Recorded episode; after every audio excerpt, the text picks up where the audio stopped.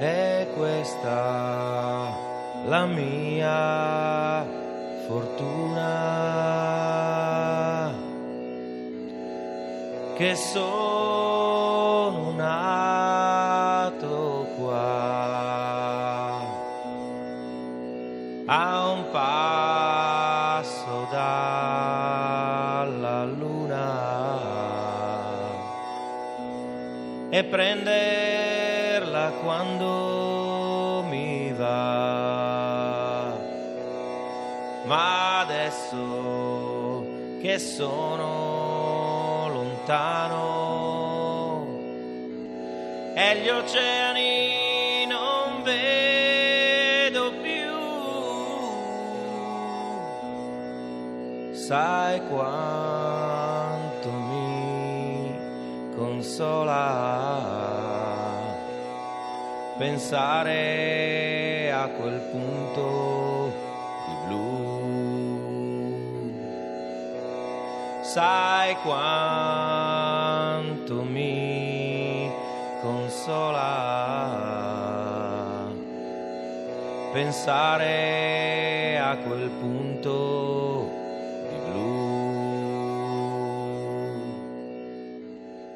Ospite oggi nello Scuola Pop della Lingua Batte è Davide Toffolo, musicista, disegnatore, cantante dei Tre Allegri Ragazzi Morti, lo storico gruppo rock di cui fanno parte anche Enrico Molteni e Luca Masseroni. Il brano che abbiamo appena ascoltato, A un passo dalla luna, che ha cantato appunto per noi qui dal vivo, solo con la sua voce, questo accompagnamento ritmico, Davide Toffolo proviene dal loro ultimo album, Inumani, l'ultimo disco, il terzo episodio, possiamo dire così, di una trilogia iniziata nel 2010 con i primitivi del futuro e poi proseguita nel 2012 con Nel Giardino dei Fantasmi. Buongiorno Davide Toffolo. Buongiorno a te e a tutti quanti. Davide, il nuovo disco lo avete presentato dal vivo con una formazione inedita, una formazione che comprendeva oltre a voi tre anche Andrea Maglia e Adriano Viterbini, ben noto qui a Roma per il Bud Spencer Blues Explosion. I tre allegri ragazzi morti diventano cinque come nel tuo storico fumetto? Un po' il gioco è stato questo. È stato un disco particolare perché pieno di collaborazioni. Un disco friulano, anche se vogliamo dire, perché questa trilogia è nata con un produttore friulano che um, si chiama Paolo Baldini, che è un, un rasta, un, un, produttore di reg music. E niente, l'incontro con Adriano è stato bellissimo, proprio musicale durante la registrazione del disco. E poi abbiamo deciso anche di portare dal vivo questa esperienza qui. E, e per noi è stata una specie di, di incontro con la musica, oltre forse anche un incontro con Roma, proprio con l'idea musicale della città. Sì. Possiamo dirlo, adesso tu ti sei trasferito a Roma. Non so se si può dire, ma sì, felicemente trasferito, diciamo. Sì. Provenendo da? Beh, provenivo da Milano, mh, ho sempre tenuto un, un, rapporto molto forte con la mia città, che è Pordenone. Eh, però gli ultimi anni, insomma, ho fatto la spola fra Milano e casa. Questo però volevo sentirti dire, il rapporto stretto con Pordenone, un altro pezzo di Friuli in questa puntata dedicata al friulano, un pezzo di Friuli che parla quale friulano? Eh, io mi sono sempre definito e ho sempre definito i pordenonesi dei friulani senza lingua. Um, è un po' anche un gioco visi- visivo, diciamo, no? Perché poi parliamo tantissimo. Però quella, la lingua che ci manca è il friulano, nel senso che Pordenone è una specie di isola linguistica all'interno del Friuli. Eh, dove si parla in realtà in Veneto. Eh, questo anche Pasolini lo raccontava di Casarsa, che una parte del, delle persone di Casarsa, diciamo il ceto medio, parlava in, Friula, in Veneto, mentre i contadini parlavano in friulano. A Pordenone è una città quasi esclusivamente industriale, è stata una città quasi industri- completamente industriale, perché adesso si sa che le industrie non ci sono quasi più.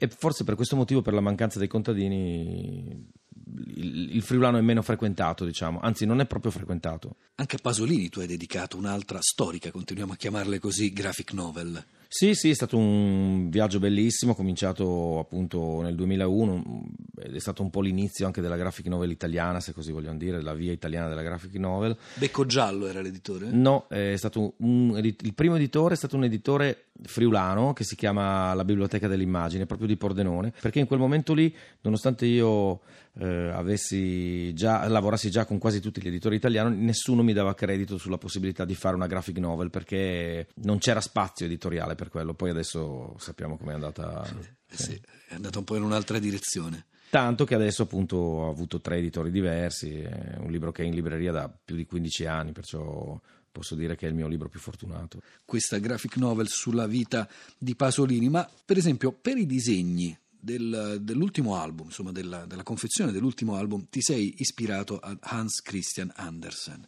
E invece per i testi di questo album, di Inumani, eh, stati... È stato un viaggio molto particolare, eh, è la prima volta che ho cantato dei testi anche non miei, o comunque che ho cercato, diciamo, altri autori che mi interessavano del panorama italiano, che poi sono anche in qualche modo legati nostra, al nostro collettivo che si chiama La Tempesta. Eh, sono dei testi che raccontano in qualche modo il mondo al femminile, diciamo. O perlomeno questa è stata. Ci sono due tracce che hanno proprio un punto di vista soggettivo, insomma, un io sì. femminile. C'era una volta ed era bella, qui l'autrice è Peri Salati, e poi Libera. Sì.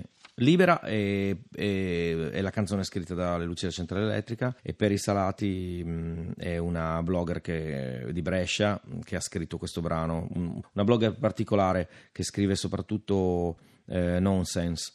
E, mm, mi piaceva il suo lavoro e le ho chiesto insomma, di provare a raccontare un, qualche cosa per i ragazzi morti e lei è anche una fan, perciò diventava un po' più facile. E poi i tuoi occhi brillano, lì c'è un corpo delle donne che è in primo piano, ma come scomposto, piedi, denti, gambe. È un po' la mia specialità perché mh, mm, forse non tutti sanno che eh, i miei studi sono stati da disegnatore anatomico, perciò alla ah. fine quello mi interessa, cioè quello, quello conosco, le parti anatomiche del corpo umano. E come convive questa anatomia che fai attraverso i testi del corpo, della donna, ma anche dell'umanità o della inumanità? Appunto, il titolo qui è Inumani.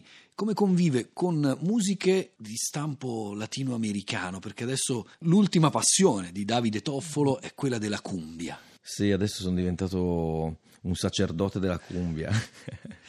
Ma mi sono innamorato di questa musica sudamericana che è particolare, nel senso ha poco a che fare con il Brasile, ha poco a che fare con, con... il Friuli. Beh, col Friuli forse ha un po' a che fare adesso perché mh, ci sono alcuni artisti che stanno lavorando sulla cumbia, come Mr. Island che è un friulano se ti devo dire la verità, io il Friuli, io cominci, il friulano, ho cominciato ad amarlo veramente, a capire veramente che cos'era la forza di quella lingua quando sono stato in Argentina, che c'è una comunità, nel 2002 sono stato in Argentina subito dopo il dramma economico che hanno vissuto e lì c'è una comunità di friulani gigante e ho capito la potenza di questa lingua. Parlano tuttora in friulano, mm, c'è, un, c'è una un'emigrazione diciamo più recente, mm, subito dopo la seconda guerra mondiale, ma l'emigrazione più radicata è quella della fine dell'Ottocento. Perciò anche il loro friulano, che continuano a parlare, è un friulano che in qualche modo